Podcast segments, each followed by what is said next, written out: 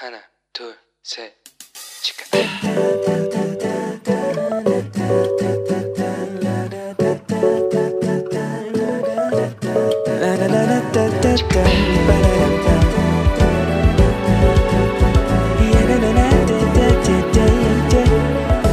Here we go. Hello，你这个星期过得好吗？ 我是你人生梦想应援团的头号粉丝 Annie。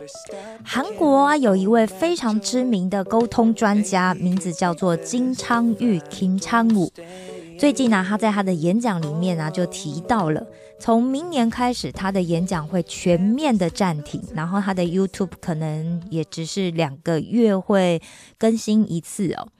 然后为什么要做这个决定呢？是因为他发现他有早期阿兹海默的症状出现，然后他呃正在接，就是十二月的时候，他还要再接受更精密的一个检查。那他本人是讲说，因为他其实已经接受过第一次的检查了。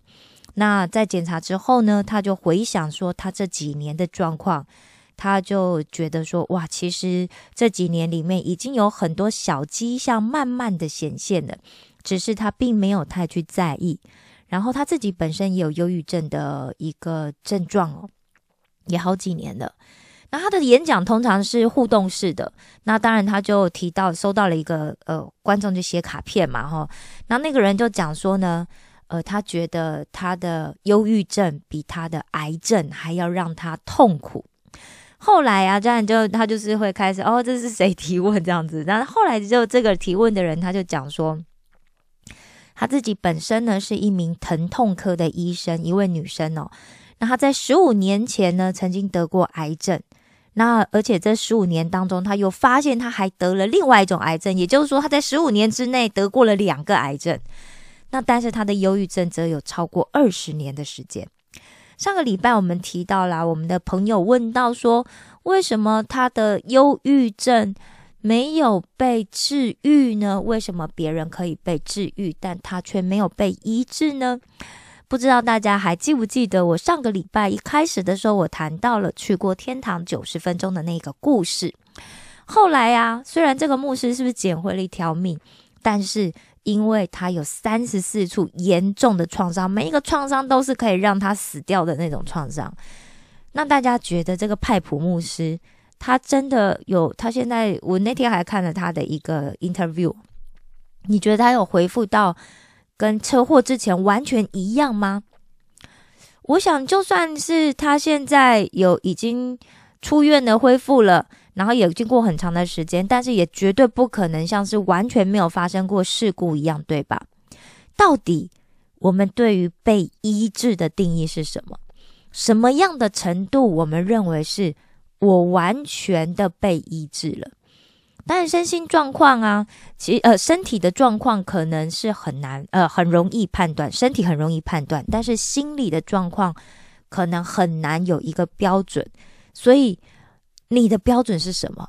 而我的标准又是什么？另外，可能我们还会看到，就是那医学上的标准是什么？那就算好了，心里面是不是还会担心？那我会不会哪一天又复发呢？这也让我想到，就是新约圣经里面啊，耶稣总是在医治人，对不对？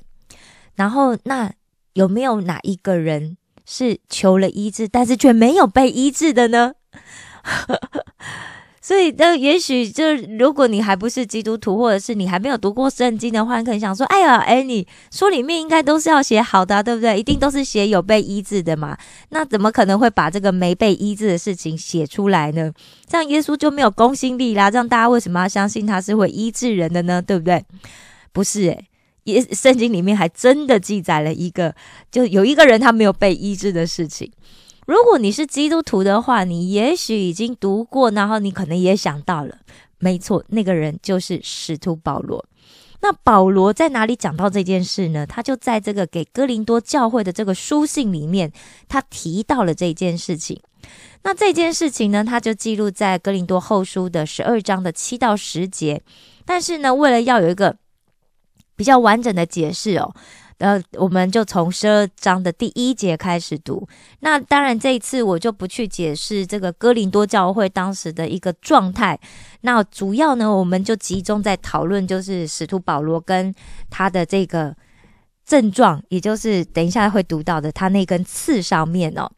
那经文呢是这样子讲的：我自夸固然无益，但我是不得已的。如今我要说到主的显现和启示。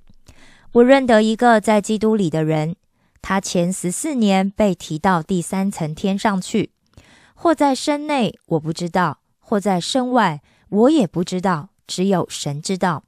我认得这人，或在身内，或在身外，我都不知道。只有神知道。他被提到乐园里，听见隐秘的言语，是人不可说的。为这人，我要夸口；但是为我自己，除了我的软弱以外，我并不夸口。我就是愿意夸口，也不算狂，因为我必说实话。只是我禁止不说，恐怕有人把我看高了，过于他在我身上所看见、所听见的；又恐怕我因所得的启示甚大，就过自高。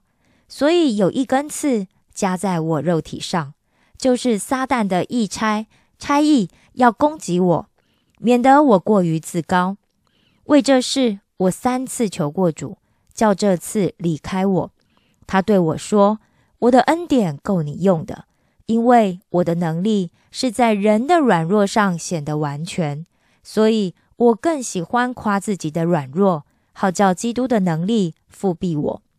我为基督的缘故。”就以软弱、凌辱、极难、逼迫、困苦为可喜乐的，因我什么时候软弱，什么时候就刚强了。阿门。保罗在描述这一段的时候，他在写这一段的时候，我不知道大家有没有发现，其实他的心里有点气馁的哦，因为他讲说有一根刺。在他十四年前被提到第三层天上去之后，就加在他的身上，因为怕他说了那个在天上得的启示之后，自己会变得自高自大，又或者有人会把他看得过高，高过于人在他身上所看见的，包含言语啊行为的一切。所以呢，撒旦的这个猜疑就攻击他，想要夺去他的勇气。挫挫他的锐气，或者是让他变得气馁。保罗显然很不想谈这件事情。如果是我们有过这种哇非常神奇、这种超然的属灵的经验，进入过神的同在，跟我们永活的神相遇的话，你会不会想说：哇，这不就是见证吗？我要去告诉其他人啊，对不对？这样子他们就会相信上帝，相信耶稣啦。但事实上哦。有很多曾经有过这样子经历的人，跟神相遇过的人，他们却不想告诉别人。在二十世纪，英国有一个非常有名的牧师，他叫做中马田。他本身呢是一位医生，也是一位医学博士。那他在教他在那个时候在英国一个非常大的教会里面牧会。那在他身后时候啊，有人出版了他的传记。那这本传记呢，就是《中马田小传》。里面记载到一件事情，是他生前呢不为人所知的，那就是在一九四九年的暑假，就是大概七八月的时候，这个中马田呢，因为他在美国，他在英国，对不对？然后他就是要去美国讲道，所以有很多地方都邀请他，然后这个 schedule 已经排得满满的。但是由于他过度劳累，所以他就得了这个鼻喉黏膜炎。那就当时症状非常严重，所以医生呢就劝他，你就不要去美国了，因为你现在身体状况非常的不好。那因为当时中马田牧师也觉得自己的身体非常的虚弱，所以他就接受了医生的忠告，于是他就回到了他的家乡，就是威尔斯，他就到那个地方回去他的家乡休息。但是呢，因为他当时真的是太疲倦了，导致他感觉到非常的沮丧。沮丧到整个夏天，他都没有讲到。当我们身体很虚弱的时候，我们就要小心。就算是这么棒的一个属灵伟人，灵性也是会下沉哦。所以，更何况是我们，对不对？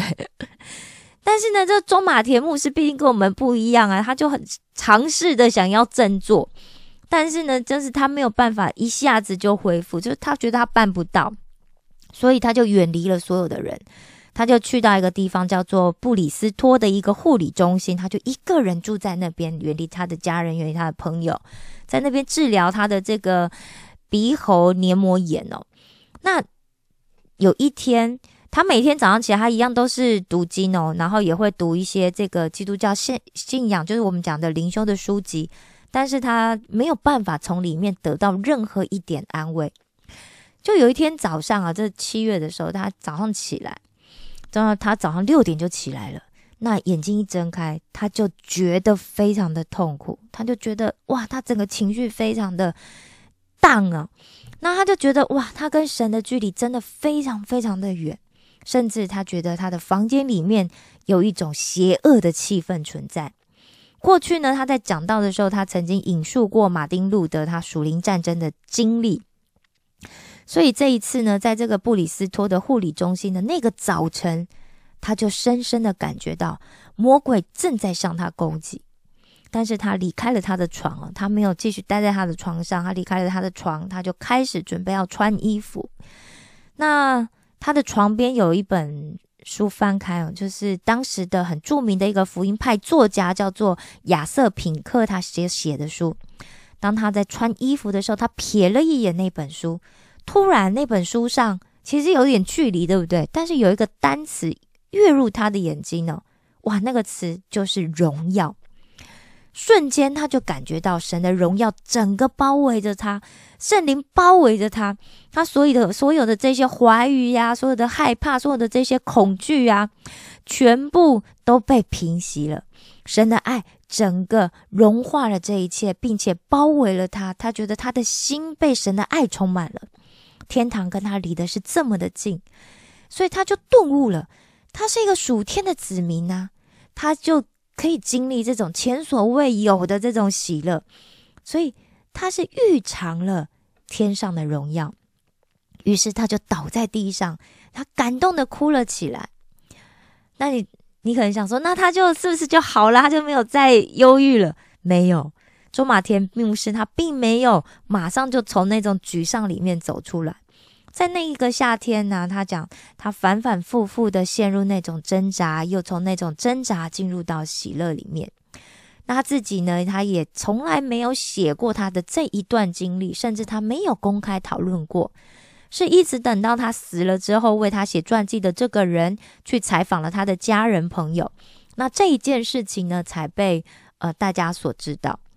周马田牧师讲啊，他体会到仇敌最大的攻击就是要引起他骄傲。他可以感受到，在人体人的肉体里面的那种骄傲是多么的可怕。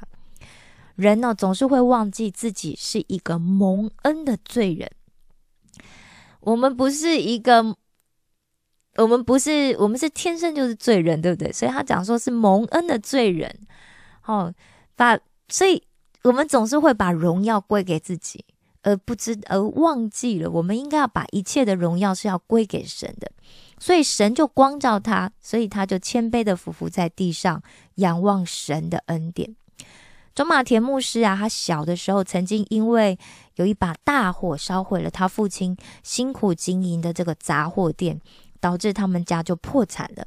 所以中马田他并没有其他人所谓的这种什么欢乐的童年哦。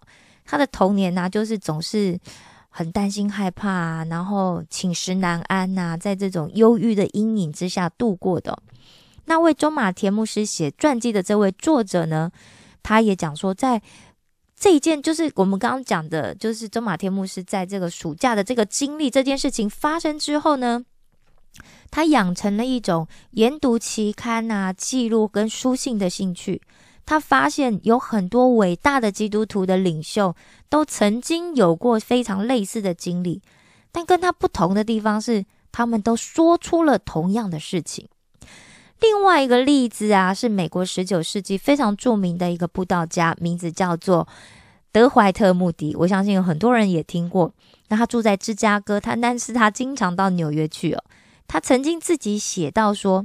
我开始前所未有的渴望，可以有从神而来的更大的祝福。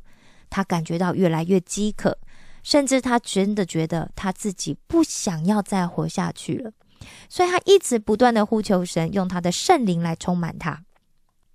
有一天，当他去到纽约的时候，他突然感觉到，哇，这是多么美好的一天呐！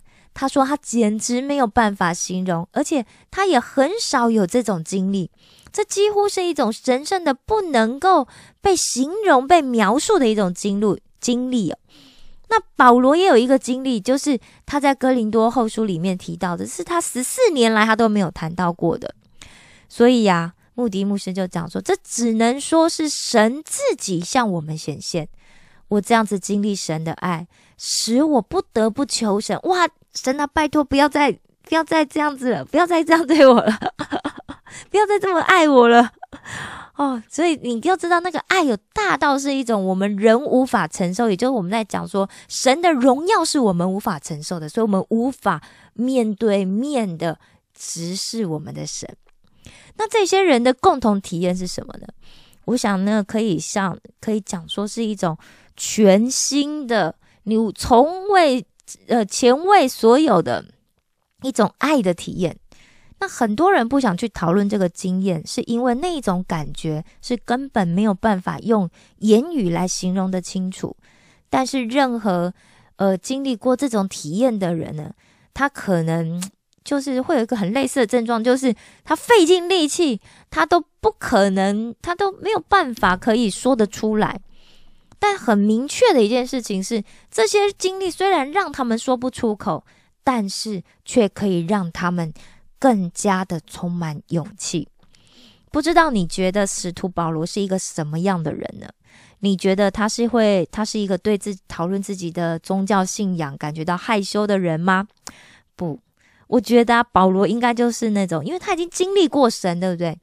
所以他经历过神，他只要有机会遇到人，他就会想尽办法的要跟他们讲话，把他们留下来，并且告诉他们说：“你认识耶稣吗？我想告诉你关于耶稣的事，我想要说服你来相信耶稣。”这么一位积极、热心传福音的使徒，为什么神不医治他的疾病呢？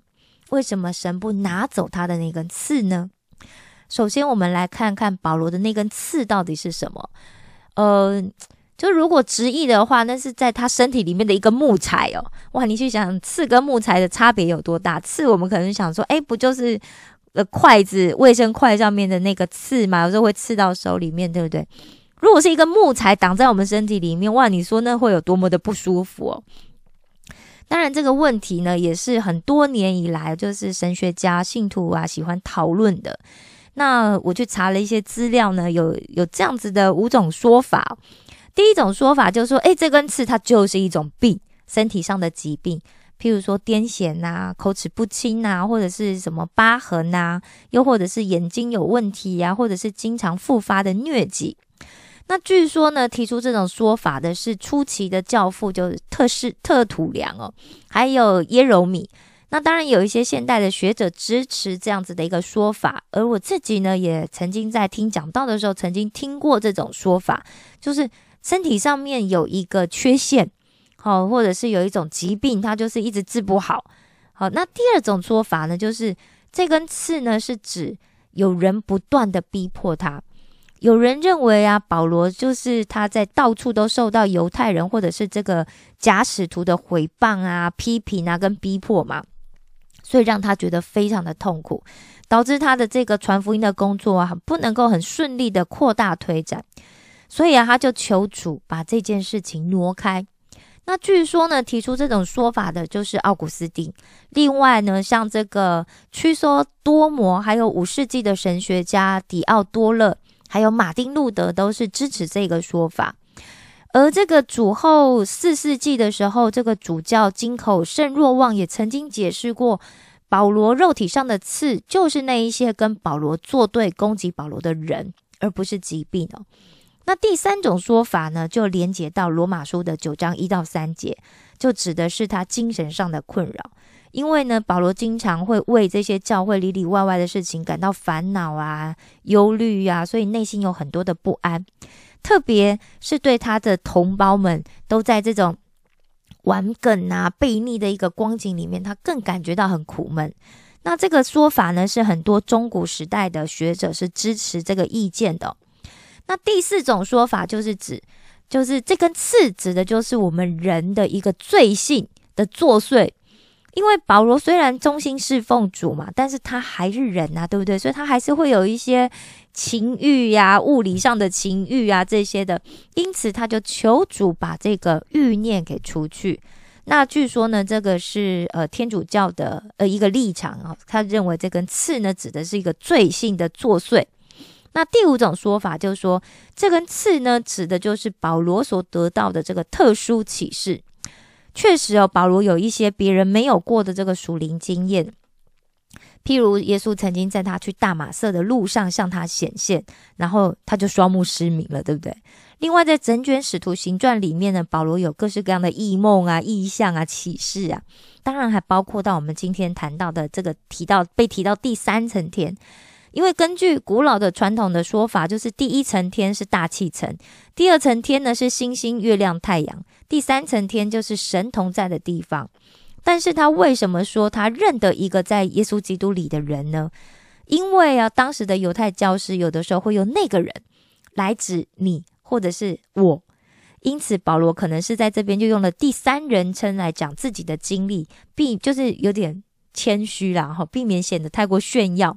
另外，其实当时受到这个希腊罗马文化的影响非常深嘛，那有一些希腊作者呢，他们会认为，如果你不好意思公开谈论自己的经验的话，那你就不妨借用别人的身份来描述。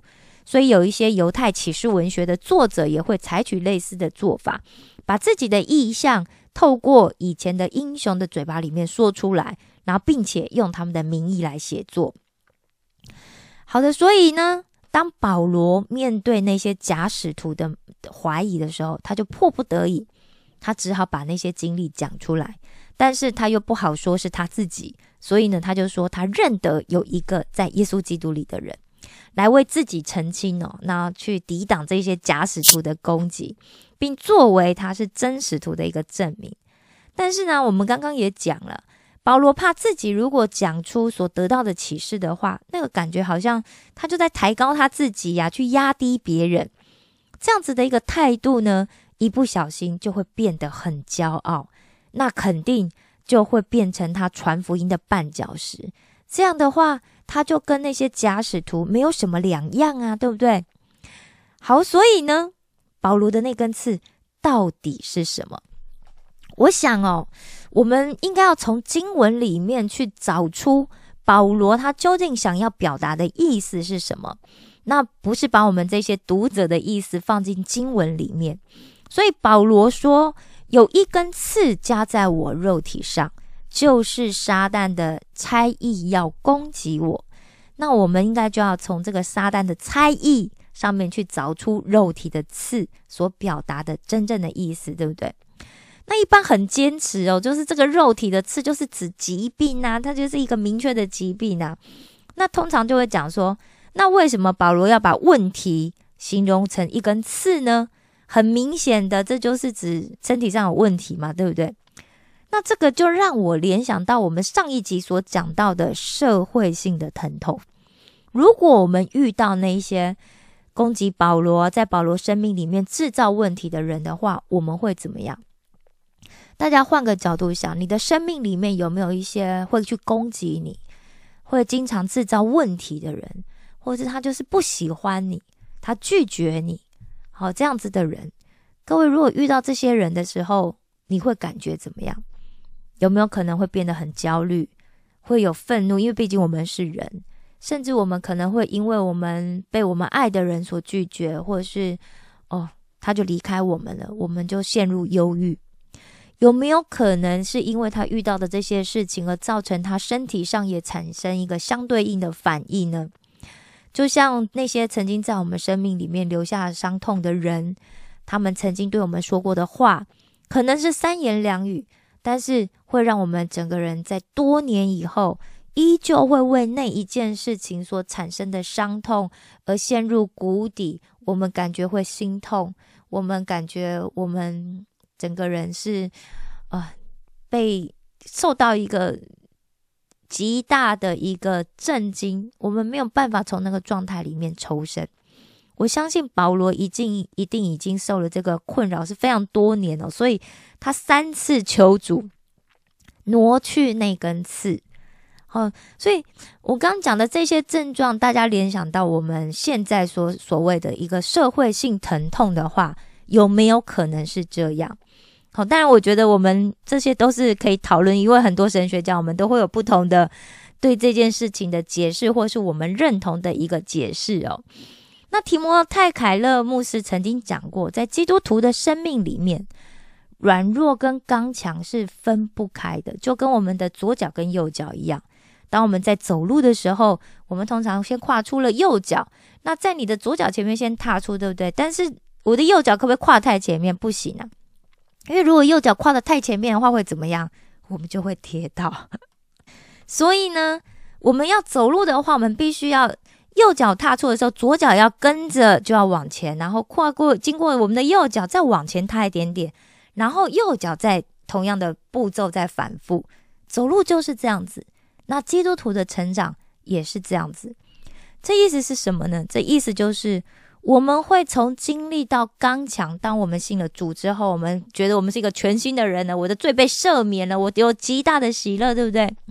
我经历了刚强，然后呢，我又会经历到我的软弱，因为我的罪时常在提醒我。我是一个有罪的人，我是一个不被爱的人，我是一个曾经被拒绝的人，我曾经伤害了谁谁谁谁谁这样子，所以我就又到了一个软弱，那然后我又从这个软弱里面，我又重新再经历到刚强。我们不会马上就是哦，我马上就从这个软弱，我马上就变得刚强了，而且我刚强之后我就一直在刚强，我就不会再软弱了。不是这样子，因为保罗说的是什么？我们会从软弱里面变成刚强，又从刚强里面变成软弱，再从软弱再变成刚强，一步一步的成长，然后慢慢的进入一个能力越来越高的一个境界。另外呢，再让我们用另外一个角度来看，假如这根刺指的是我们灵性里面的罪，那这根刺它就会成为撒旦的工具。他撒旦呢，就会不断的用这根刺来提醒我们，你是有罪的，你对谁曾经伤害过这个人啊？所以你会有非常强烈的一个自责感。所以，我们时不时呢，我们就会落入一个试探，我们会落入苦读，我们会落入绝望。所以，提摩太台勒牧师他形容啊，他说这个刺呢，就很像你的 email 里面有一个附件讯息，好。当坏事发生在你身上的时候呢，撒旦就在这上面附上了一个附件，所以让你感觉到挫折的不是那一根刺，而是那个附加的讯息。撒旦呢，想要从你从那想要你从这根刺里面得到了一个讯息，也就是这个事件背后有一个情绪，所以他希望你去专注在那一个情绪，那才是他要你看到的。所以撒旦到底给了你什么讯息？可能有很多，但是你要知道，你不是因为那根刺感到沮丧，而是因为你听了，并且你相信了撒旦传来的这个附件的讯息。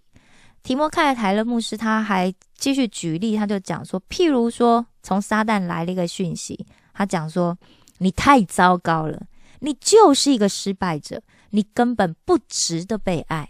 那么，其实不是那个刺让你感觉到沮丧。而是这个附上的讯息让你感觉到沮丧，所以保罗说什么？保罗说他为了这一件事情，他三次求主让这一根刺离开他，但是主却对他说：“我的恩典够你用。”换个角度，保罗的意思就在讲说，当他向神祷告的时候，神说那个里面。有他要给保罗的讯息，所以我们必须要去回过头检视上个礼拜我是不是有请大家记录一下哦，这些存在在我们生命里面已久的这个问题，它是什么样的一个问题？而它给你带来了一个什么样的情绪？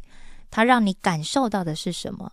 所以呢，那上面那个就是撒旦付给你的信息，他想要你觉得沮丧，他想要你觉得绝望，他想要你觉得你不被爱，你是没有价值的，你是被拒绝的，你是没有意义的。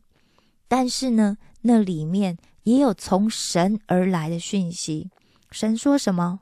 神说：“我的恩典够你用。”所以我们要变得沮丧，或者是我们要变得刚强，取决在于我们要听哪一个讯息。要记得，撒旦就是说谎人的父，也就他就是一个说会说谎的，所以他跟你讲的这件事情，他就是一个谎言。有一些事情呢，可能就是我们曾经经历过的，就是譬如说，我们谈过恋爱，我们曾经很爱一个人。然后我们也想象说，哇，我们可以跟这个人厮守一辈子，我们会跟他结婚，我们会有个美满的家庭。但是某一天，这个人却无预警的抛弃了我们。那个人甚至连一句解释都没有，他就消失了。那就成为我们心里面的一根刺啊，对不对？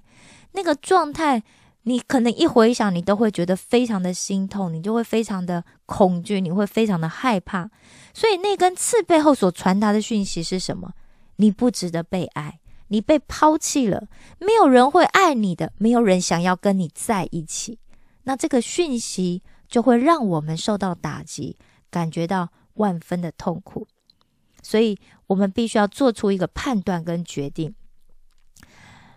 那个时候，我们会做出一个判断跟决定是什么？哇，男人或者是女人太可怕了，我不能再相信男人或女人，因为他们都是背叛者。所以，真正让我们的心会意志消沉的，不是那一根刺，而是那根刺它背后所产生的那个讯息，对吗？但是保罗怎么说呢？保罗说，神告诉他的是，不管进入你生命里面的是一个怎么样的刺，都有我要给你的讯息。我的恩典够你用。那我们究竟要听取撒旦的谎言，还是要听神的讯息？完全都取决在于我们自己。当我们听了撒旦的讯息之后，我们就会变得软弱；当我们听了神的讯息之后，我们就会变得刚强。保罗的目的呢，是希望神可以把他时时感觉到非常不舒服、他觉得很痛苦的这根刺给挪走。但是主却给了一个方法，也就是让他可以去应付那一根刺的恩典。箴言的二十九章的二十五节里面说到。惧怕人的陷入网罗，唯有倚靠耶和华的必得安稳。圣经没有说基督徒就不会受到邪恶的人事物伤害，圣经说的是基督徒不会受到这些人事物所引发的邪恶所伤害。你说，哎哎，你你又在讲绕口令呢？不是都一样吗？哦，当然不一样哦。如果我们明白福音的真理。如果我们明白我们是蒙恩得救的儿女，我们永远牢记这件事情的话，那这个邪恶的人事物就没有办法在我们身上产生影响，他的讯息就进不来我们的身里，因为我们是在神的保护之下，在神的保护之下，我们是绝对安稳的。关键就在于我们要听从撒旦的讯息，还是我们要听从神的讯息。所以，我们到底该怎么做才能够让自己越来越刚强呢？这不是讲说我们就完全不会有软弱喽，因为我们是要在这个一下软弱一下刚强的这个过程当中，我们才会越来越成长、越成熟嘛。而是说，可不可以我软弱的时间一次比一次的缩短，然后让我可以更快的恢复到刚强呢？毕竟这些属灵的伟人都会遇到这些问题了，对不对？更何况是我们呢，对不对？哦，我们常常讲说，哎呦，我读经祷告没有他多，那我遇到问题，这当然是很正常的，他都会遇到了，更何况我，对不对？但请你要记得一件事情，撒旦最擅长的一招就是什么？说谎。没错，你要记得，他会告诉你，你不值得被爱，你没有人爱你，你是孤单的，你是寂寞的，你是自己一个人的。这一切都是撒旦的谎言。在这个关键的时刻，请务必要想一想，神是怎么说的。神说：“我爱你，并且是无条件的，就爱你到底。我的恩典够你用。”这件事情非常的重要。而且绝对有效。希望这两集的讯息可以帮助到一些也和这位朋友一样正处在同样困境的你。我爱你们，为你们感到骄傲。石头们的青春日记，我们下次见哦。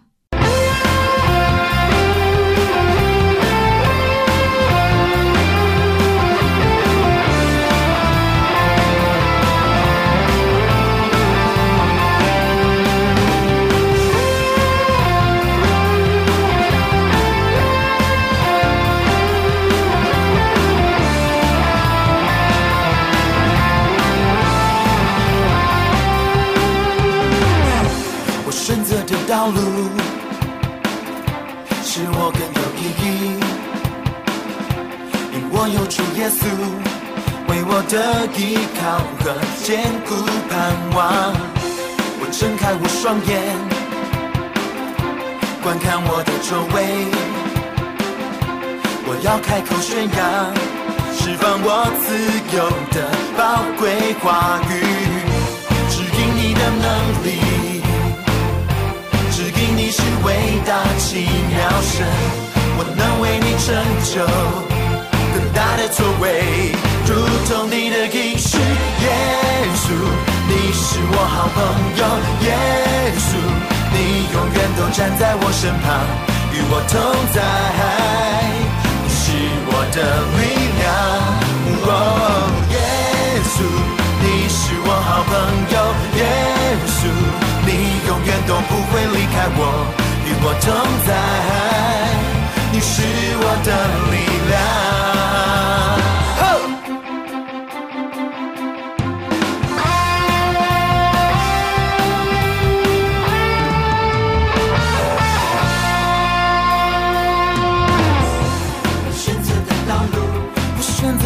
道路，使我更有意义，使我更有意义。我有主耶稣。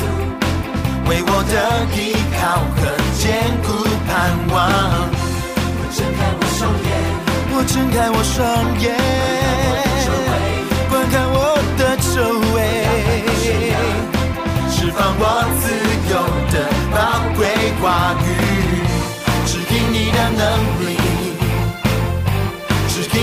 伟大奇妙神，我能为你成就更大的作为。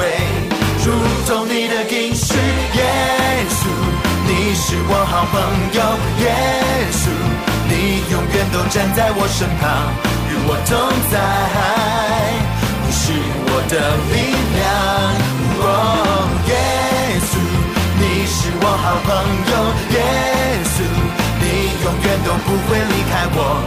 我同在，你是我的力量。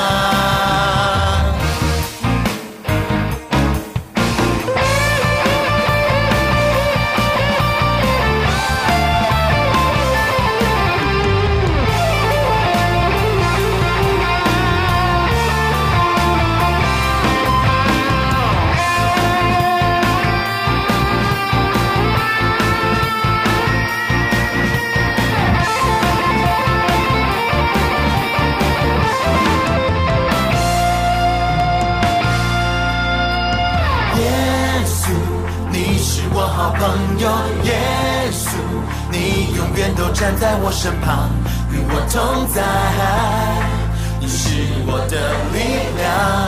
哦，耶稣，你是我好朋友，耶稣，你永远都不会离开我，与我同在，你是我的力量。耶稣，你是我好朋友，耶稣，你永远都站在我身旁。与我同在，你是我的力量。哦，耶稣，你是我好朋友。耶稣，你永远都不会离开我。与我同在，你是我的力量。你是我朋友。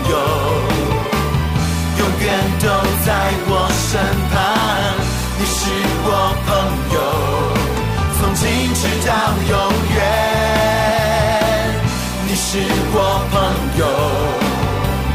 永远都在我身旁，从今直到永远。